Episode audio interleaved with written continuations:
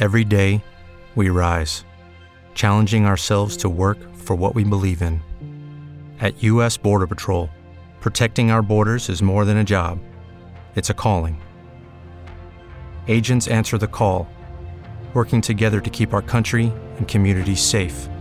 If you are ready for a new mission, join U.S. Border Patrol and go beyond. Learn more at cbp.gov/careers. L'Aquilone di Giovanni Pascoli e prima un'introduzione in generale ai poemetti di Giovanni Pascoli. I poemetti di Giovanni Pascoli sono divisi in due raccolte. La prima si intitola I primi poemetti, la seconda I nuovi poemetti.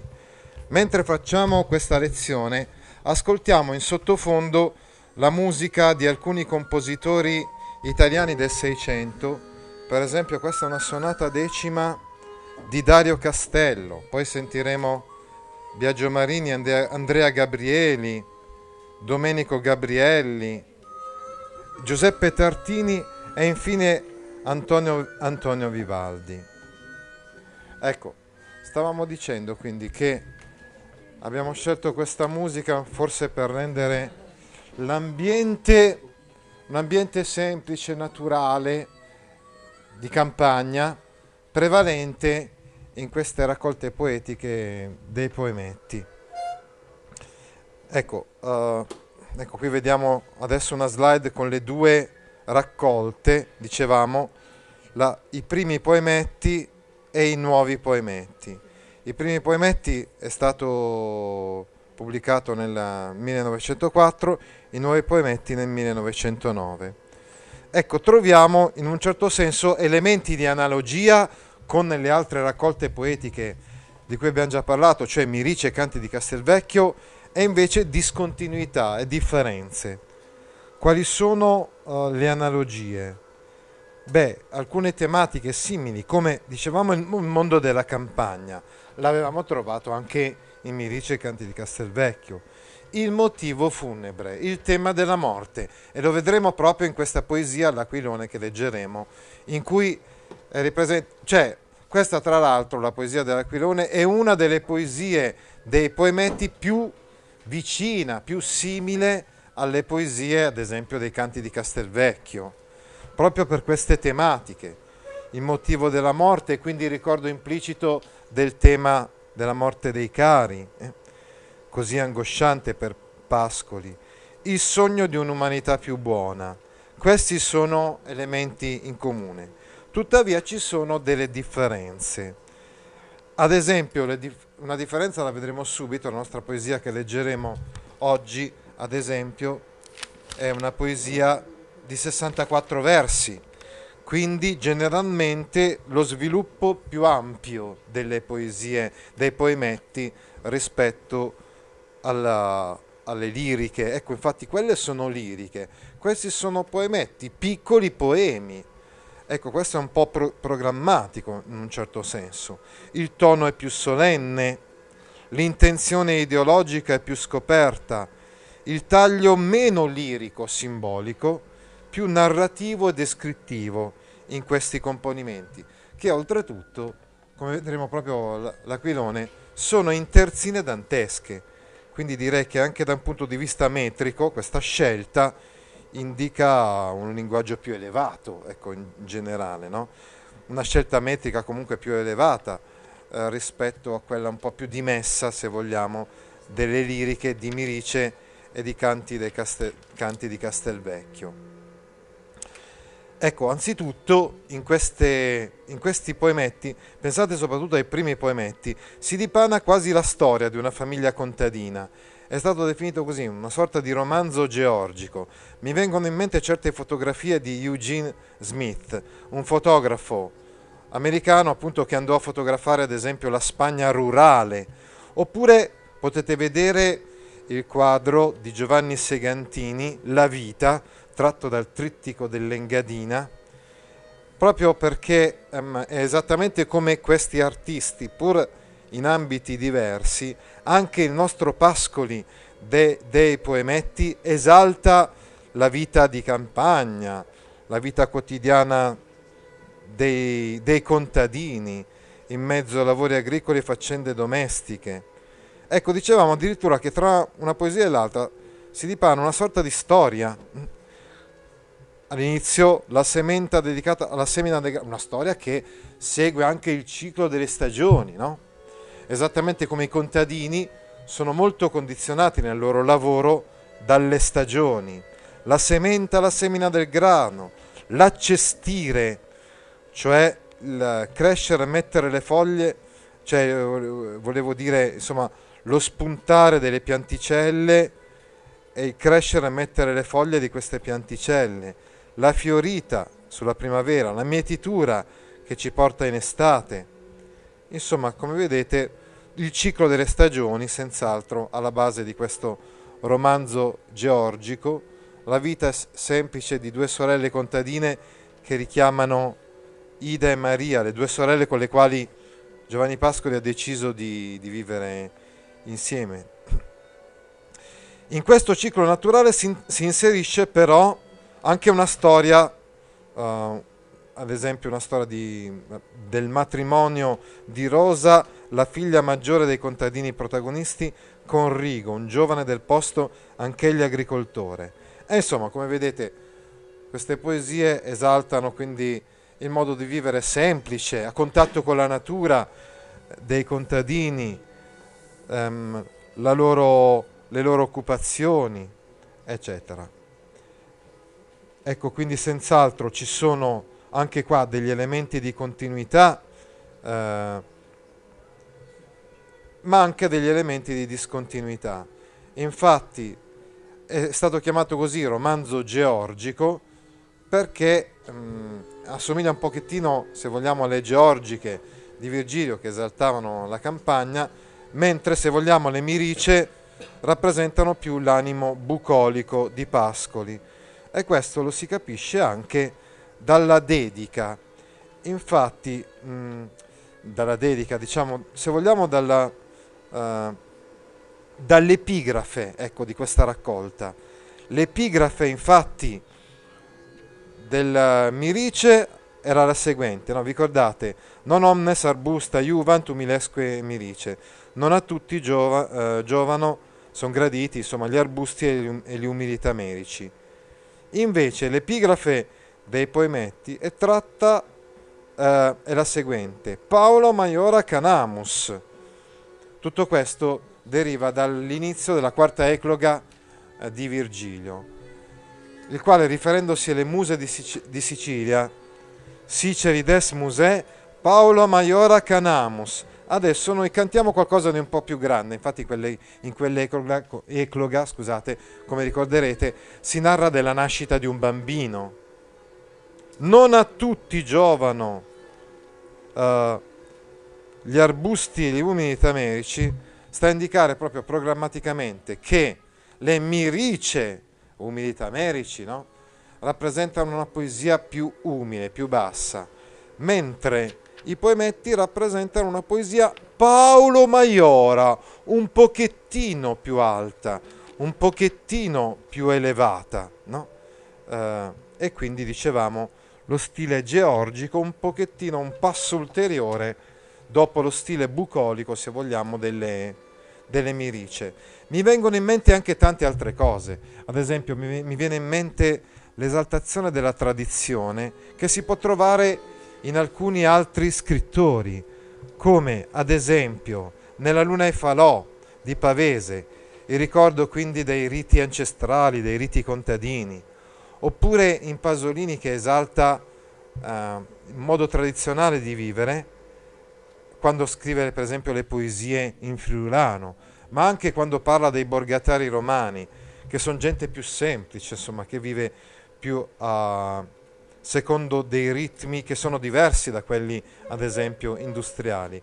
Oppure lo stesso Padron Toni nel, nei Malavoglia di Verga, i suoi proverbi, eccetera, anche se poi Padron Toni tradisce queste origini con il negozio dei lupini.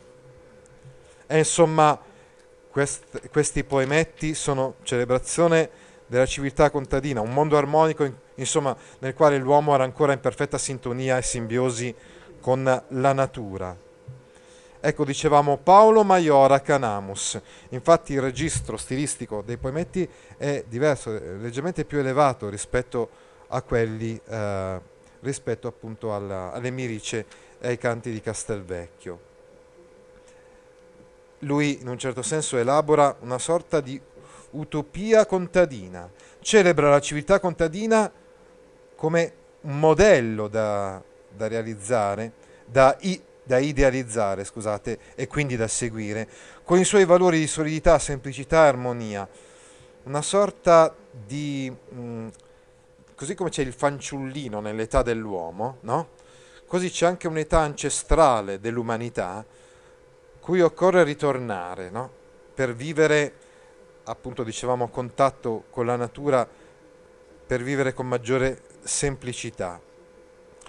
Ecco però, Soprattutto nei nuovi poemetti, oltre agli elementi campestri, vengono introdotti anche temi metafisici.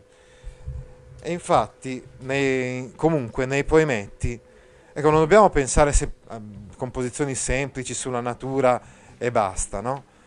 Ma eh, nei poemetti si approfondisce il senso pascoliano dell'enigmaticità della realtà.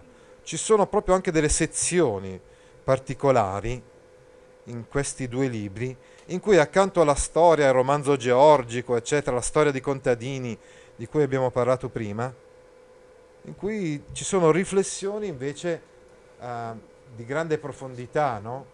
Sulla, sull'esistenza umana, sul male, sulla morte e la loro inquietante presenza misteriosa, sulla vertigine di fronte all'immensità dell'universo. Prima parlavamo con il vostro compagno dell'atomo opaco del male quindi in un certo senso, sviluppando quell'intuizione che abbiamo letto alla fine di 10 agosto, scrive poesie bellissime come La vertigine, appunto, in cui compare il pascoli cosmico che quasi ci fa venire in mente il canto notturno di un pastore errante dell'Asia eh, di, di Leopardi. L'uomo prova una vertigine, insomma, di fronte all'immensità dell'universo e si ancora alla terra, al nido, al grembo materno, perché poi comunque ritornano um, i simboli tipici della poetica pascoliana, quindi dicevamo la terra, senz'altro, il nido, il grembo materno, ecco, e questo lo possiamo vedere nelle varie poesie. Compare anche il tema della solidarietà, nel senso che gli uomini, eh, spesso oppressi da, dalla violenza altrui, possono però, e anche dalla sproporzione, dal proprio limite, volevo dire, possono trovare conforto nella solidarietà fra di loro. E così Pascoli promuove in queste poesie una filosofia della bontà e della sopportazione di fronte agli inevitabili naufragi, ceppi, ostacoli, quindi eh, della vita. No? La sopportazione di fronte ai mali. Nel nome, abbiamo già detto, di quella, mh, mm, come dire, vago cristianesimo, possiamo dire, carità, carità fraterna, insomma, che eh, è di ascendenza cristiana, eh, appunto dicevamo, però in maniera molto molto vaga, indeterminata, senza alcun eh, presupposto teologico, metafisico, eccetera. No? È solo l'unico modo da contrapporre all'avidità da contrapporre all'egoismo, da contrapporre alla violenza che individua, che individua appunto dicevamo Giovanni Pascoli.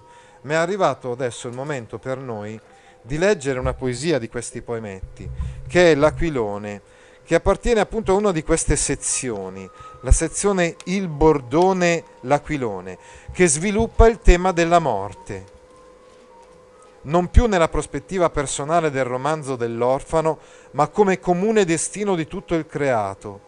E così in questa sezione tan- tante poesie dedicate alla morte e alla violenza, il torello per esempio che è condotto al mattatoio, l'albero divorato dal vischio, il giovane militare suicida del soldato di San Piero in campo, ancora addirittura il conte Ugolino, quindi riferimento dantesco, oppure Rachele che è eh, consumata e poi muore nella bellissima poesia digitale purpurea.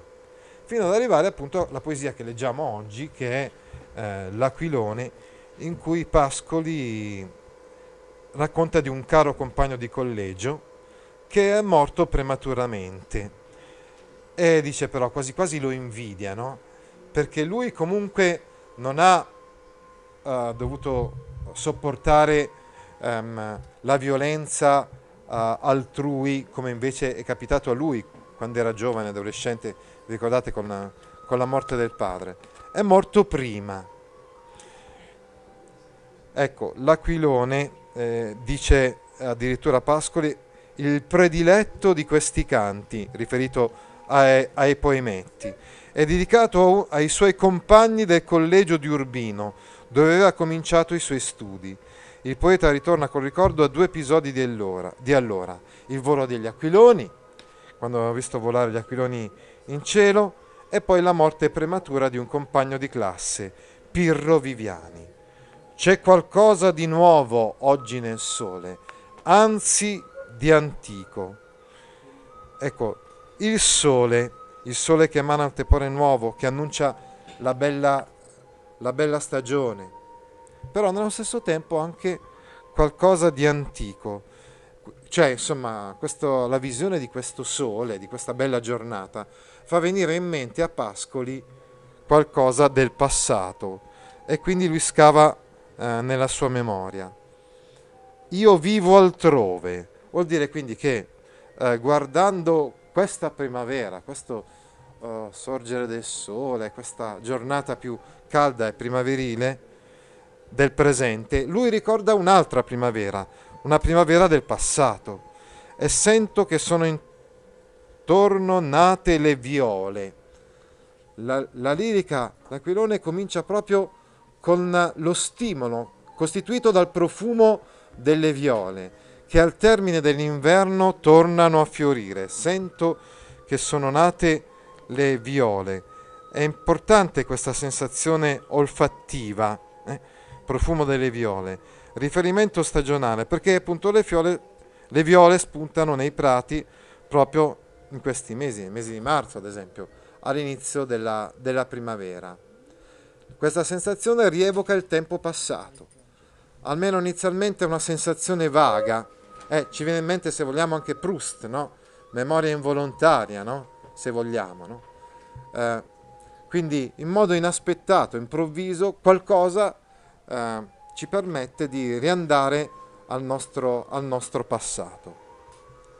Sonnate nella selva del convento dei Cappuccini, tra le morte fo- foglie che al ceppo delle querce agita il vento. Sonnate sono nate, sono intorno, sono nate le viole. Ecco, qui c'è una ripetizione, no? Avevamo infatti, sento che sono intorno nate le viole e invece adesso sono nate. Si tratta di, di un'anadiplosi, sono intorno e sono nate.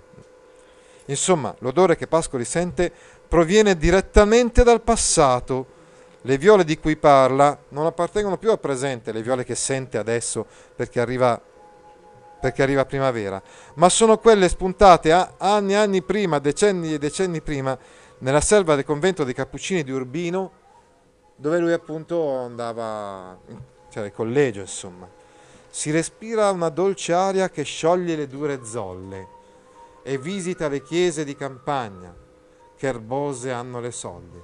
Si respira un'aria tiepida che rende più soffice il terreno gelato e fa visita alle chiese di campagna circondate d'erba fino all'ingresso. Insomma, il tepore del sole di marzo ammorbidisce le zolle irrigidite dal gelo invernale e stempera penetrandovi il freddo umido delle chiese di campagna. Un'aria d'altro luogo e d'altro mese e d'altra vita, un'aria celestina che regga molte bianche ali sospese. È un'area che proviene da un altro luogo, da un altro mese e da un'altra vita. Un'area primaverile che regga molte ali bianche sospese. Le molte ali bianche sospese nel cielo sono gli aquiloni. Eh, e qui abbiamo eh, le bianche ali sospese nel cielo. No? Insomma, il poeta ricorda il, il, passato, che nel ricordo si sovrappone al tempo presente, e gli vengono in mente gli aquiloni, con una forte sensazione cromatica si stagliano nel bian- nell'azzurro del cielo con le loro bianche, con le loro bianche ali. È una specie di metafora. Infatti, le bianche ali sono, dicevamo, gli aquiloni. Eh? Non sono ali di uccello, quelle, ma sono le ali degli aquiloni. Sì, gli aquiloni. E questa è una mattina che non c'è scuola. Ecco, uh, il passaggio immediato. Abbiamo visto fino ad ora un, l'utilizzo del tempo, uh, uh, come dire, eravamo ancora nel, nel passato, adesso invece c'è il tempo presente che il poeta sta rivivendo, sta rivivendo. E infatti sì, gli aquiloni. E questa è una mattina che non c'è scuola. Ormai il ricordo che prima era vago, sfumato, indefinito, diventa sempre più preciso. Mano a mano le immagini permettono al poeta di rivivere quei fatti. No? Ormai la distanza fra passato e presente è annullata e Pascoli è totalmente immerso in questa dimensione temporale appunto uh, nel, nel passato. Questa è una mattina in cui non c'è scuola. Insomma, si ricorda quando era al collegio e c'era una giornata di festa, insomma, non c'era scuola. Siamo usciti a schiera tra le siepi di Rovo ed Albaspina, si intende io e i miei compagni di collegio, no? Siamo usciti tutti quanti insieme tra le siepi di Rovo e di Biancospino. Uh, Albaspina sarebbe appunto il, il biancospino. Le siepi erano brulle, irte, le siepi erano riarse, irte, ma, ma c'era d'autunno ancora qualche mazzo rosso di bacche e qualche fior di primavera, ma c'era ancora qualche mazzo rosso di bacche autunnali e qualche, e qualche fiore bianco primaverile. Ecco come vedete la descrizione, ricordatevi che comunque sempre la descrizione in Pascoli non è mai fine a se stessa, siamo insomma all'inizio della primavera. Le siepi erano brulle, quindi riarse, irte.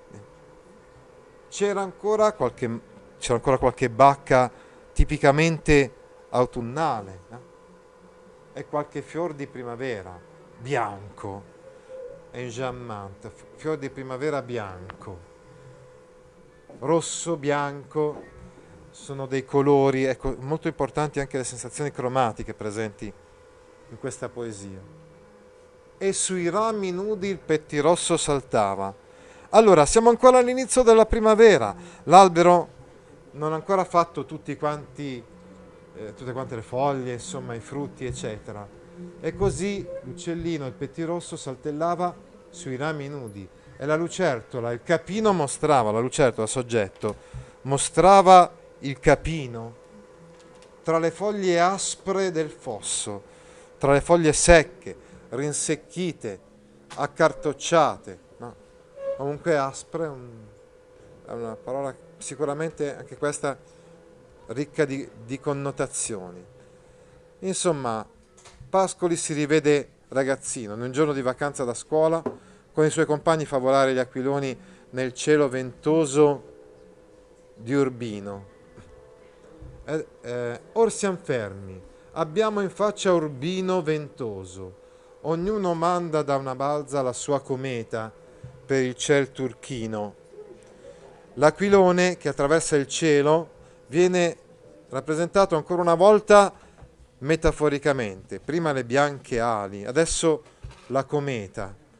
Per via della coda di stoffa, infatti, l'aquilone ricorda vagamente una stella cometa. Attraverso il cielo azzurro siamo fermi, abbiamo in faccia Urbino. Ecco l'immagine, l'immagine è quella dei ragazzi che fanno volare gli aquiloni eh, attraverso il cielo. Ed è condeggia, pencola, urta, sbalza, risale, prende il vento. Ecco, notiamo il polisindeto, quindi attraverso tutta una serie di verbi, eh, Pascoli riesce a rendere questo moto del, degli aquiloni, che ondeggiano, oscillano, urtano, sbalzano, risalgono, prendono il vento. Sono, scusate, ho detto polisindeto, asindeto e non polisindeto, eh, correggete. È asindeto perché non c'è la congiunzione, c'è semplicemente la virgola. Attraverso l'asindeto il poeta rende i movimenti rapidi dell'aquilone, cui si collega la felicità del ricordo giovanile, infantile, giorno di festa, da godere insieme coi compagni, a vedere nel cielo il volteggiare degli aquiloni. Ecco pian piano, tra un lungo dei fanciulli, urlo si innalza. Ecco, molto importante questo stimolo uditivo dell'urlo che sposta l'immagine con un repentino cambio di scena. Le grida dei bambini mentre fanno volare gli aquiloni rimandano alle grida dei compagni di camerata di Pascoli, che il poeta ricorda uno ad uno. Ecco le grida, no? Attenzione che ovviamente questo grido, adesso è un grido di gioia, no? L'urlo di gioia perché tutti quanti i bambini vedono insomma gli aquiloni nel cielo e poi invece sarà un grido di, di sconforto per il ricordo della, del compagno morto. Però uno sconforto vedremo molto temperato, molto eh, delicato, insomma, è quasi, dicevamo, invidiabile la sua sorte. Si innalza e ruba il filo dalla mano. L'aquilone si innalza nel cielo con una tale forza che eh, si fa fatica a tenerlo, ruba il filo dalla mano, tira il filo dalla mano dei bambini, come un fiore che fugga sullo stelo esile e vada a rifiorir lontano, come un fiore che fugge dal suo stelo esile, notate gli enjambment, per andare a fiorire di nuovo più lontano. La lirica è constellata dagli enjambment. Gli enjambment riescono a dilatare gli endecasillabi e acuire la distanza tra il discorso sintattico e quello poetico, lirico. Ecco, dicevamo, eh, questa volta abbiamo una similitudine, come un fiore, quindi similitudine. Si innalza, si innalza, si innalza è una anafora invece. C'è un'anafora tra il verso 28 e il verso 31. Si innalza, si innalza. E i piedi trepidi e l'anelo petto del bimbo e l'avida pupilla e il viso e il cuore porta tutto in cielo. E porta in cielo con sé i piedi trepidanti del bimbo eh, che si solleva sui piedi anche per poter tenere quasi sollevarsi anche lui verso l'aquilone. Il petto che respira profondamente, l'anelo petto, ansimante quasi del, del bambino, e l'avida pupilla, gli occhi avidi, desiderosi di vedere verso, verso il cielo, no? bramoso di guardare, ecco. vedere così l'evoluzione dell'aquilone. Il viso e il cuore Ecco, questa volta c'è un polisindeto, e il, quindi e i piedi trepidi, e l'anelo petto, e l'avida pupilla, e il viso e il cuore è un polisindeto. Eh.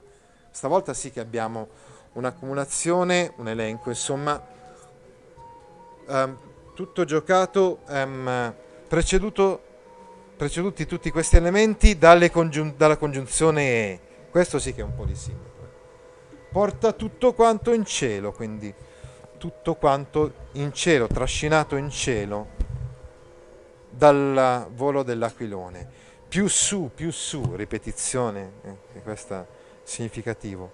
E panalessi, raddoppiamento di un'espressione, chiamiamola semplicemente ripetizione.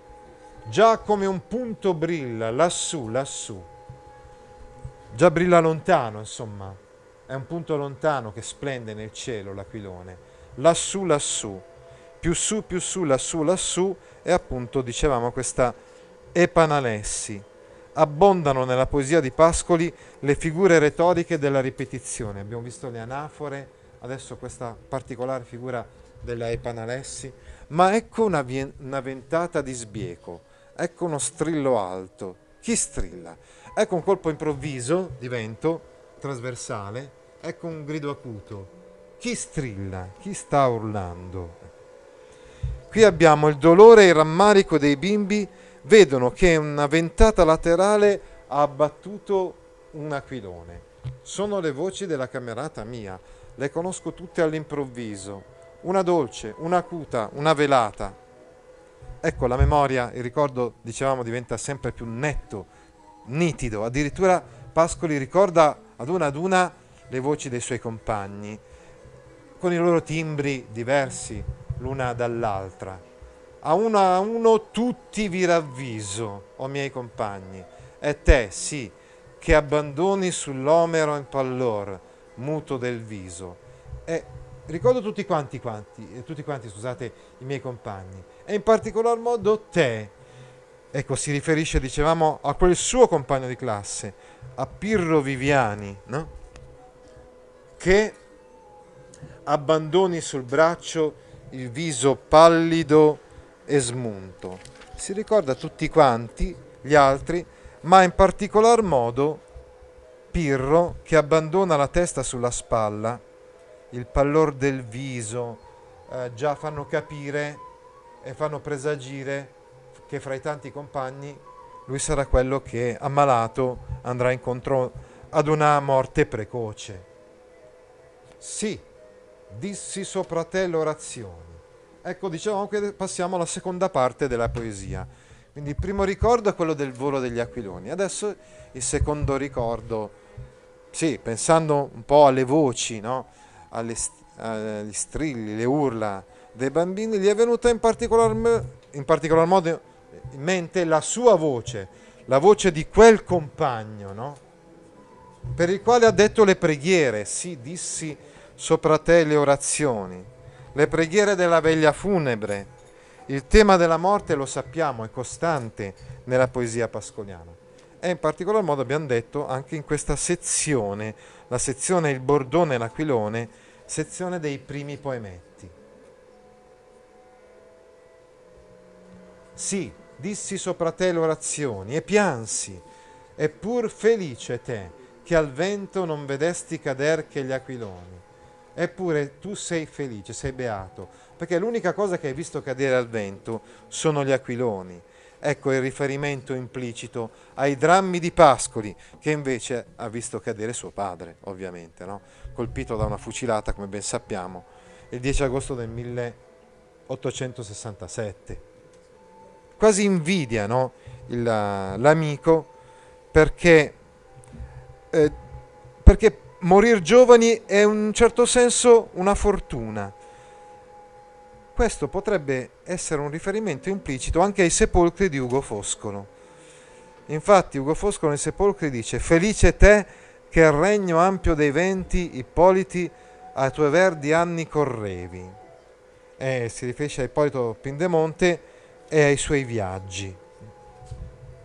Quindi felice te che al vento non vedesti cader che gli aquiloni tu eri tutto bianco, io mi rammento, solo avevi del rosso nei ginocchi.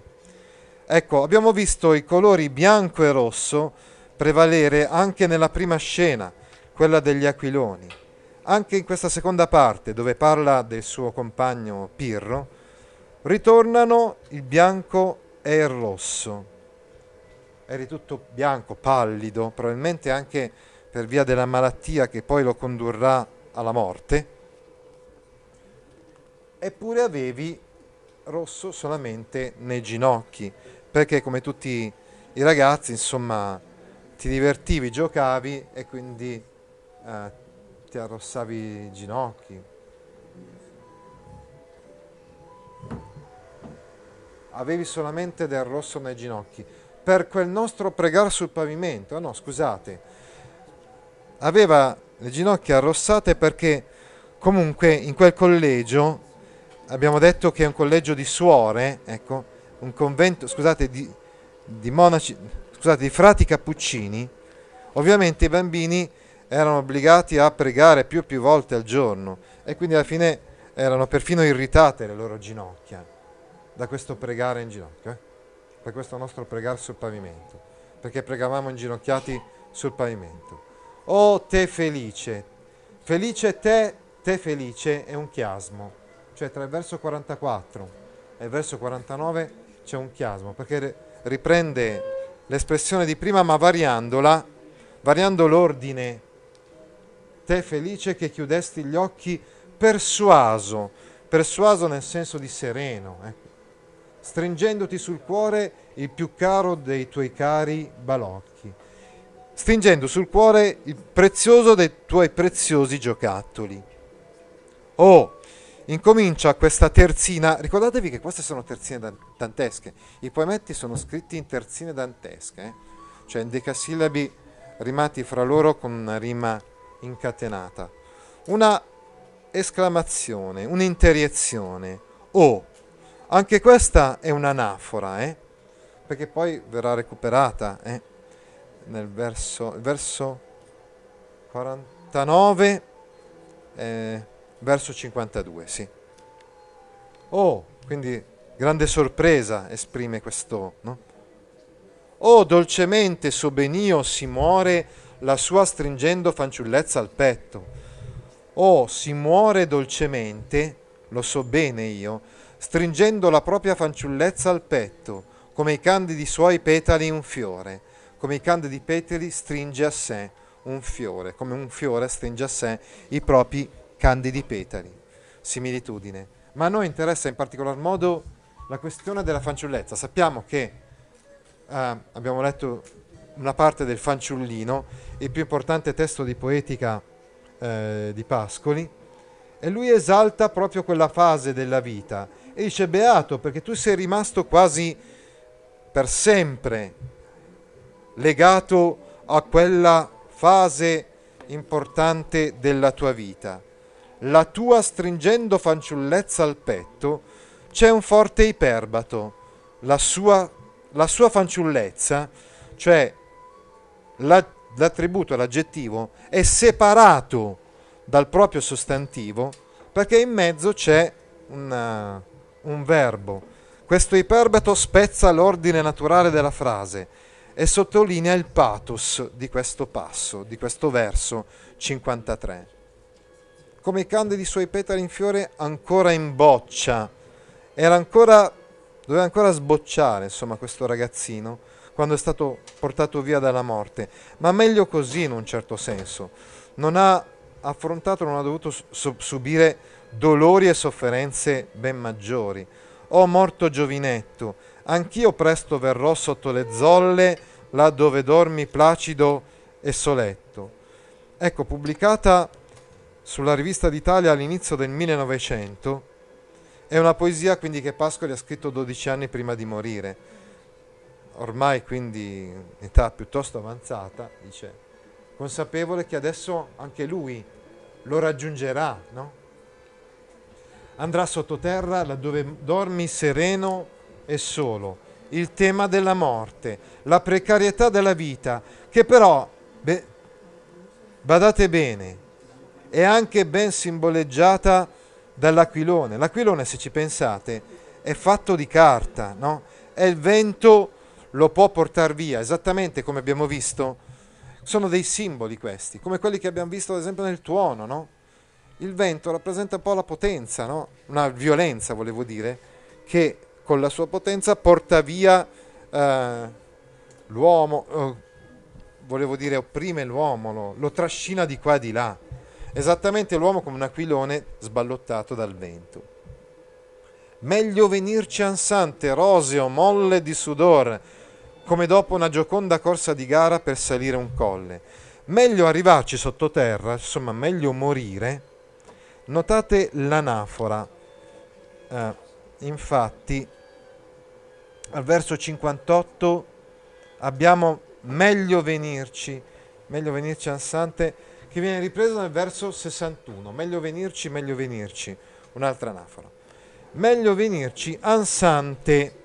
Quindi ancora tutto quanto dicevamo prima, l'aveva detto, no? che spesso questi bambini uh, correvano e quindi avevano il petto anelante, ansimante no? per le corse. Quindi ansante roseo, con la carnagione tipica appunto dei, bagni, dei bambini, molle di sudor, bagnato grondante di sudore, come dopo una, una corsa felice, serena, per salire un colle, per salire su, su una collina. Meglio venirci con la testa bionda. I capelli dei bambini generalmente sono più chiari rispetto a quello, al colore che avranno poi da, da adulti i loro capelli. Meglio venirci con la testa coperta da capelli biondi, che poi che fredda giacque sul guanciale ti pettinò coi bei capelli a onda tua madre, adagio, per non, fa- per non farti male. La testa con i, suoi, con i capelli biondi, la, la chioma, che dopo che giacque fredda sul cuscino, ecco il riferimento invece adesso alla morte, fredda sul, sul guanciale.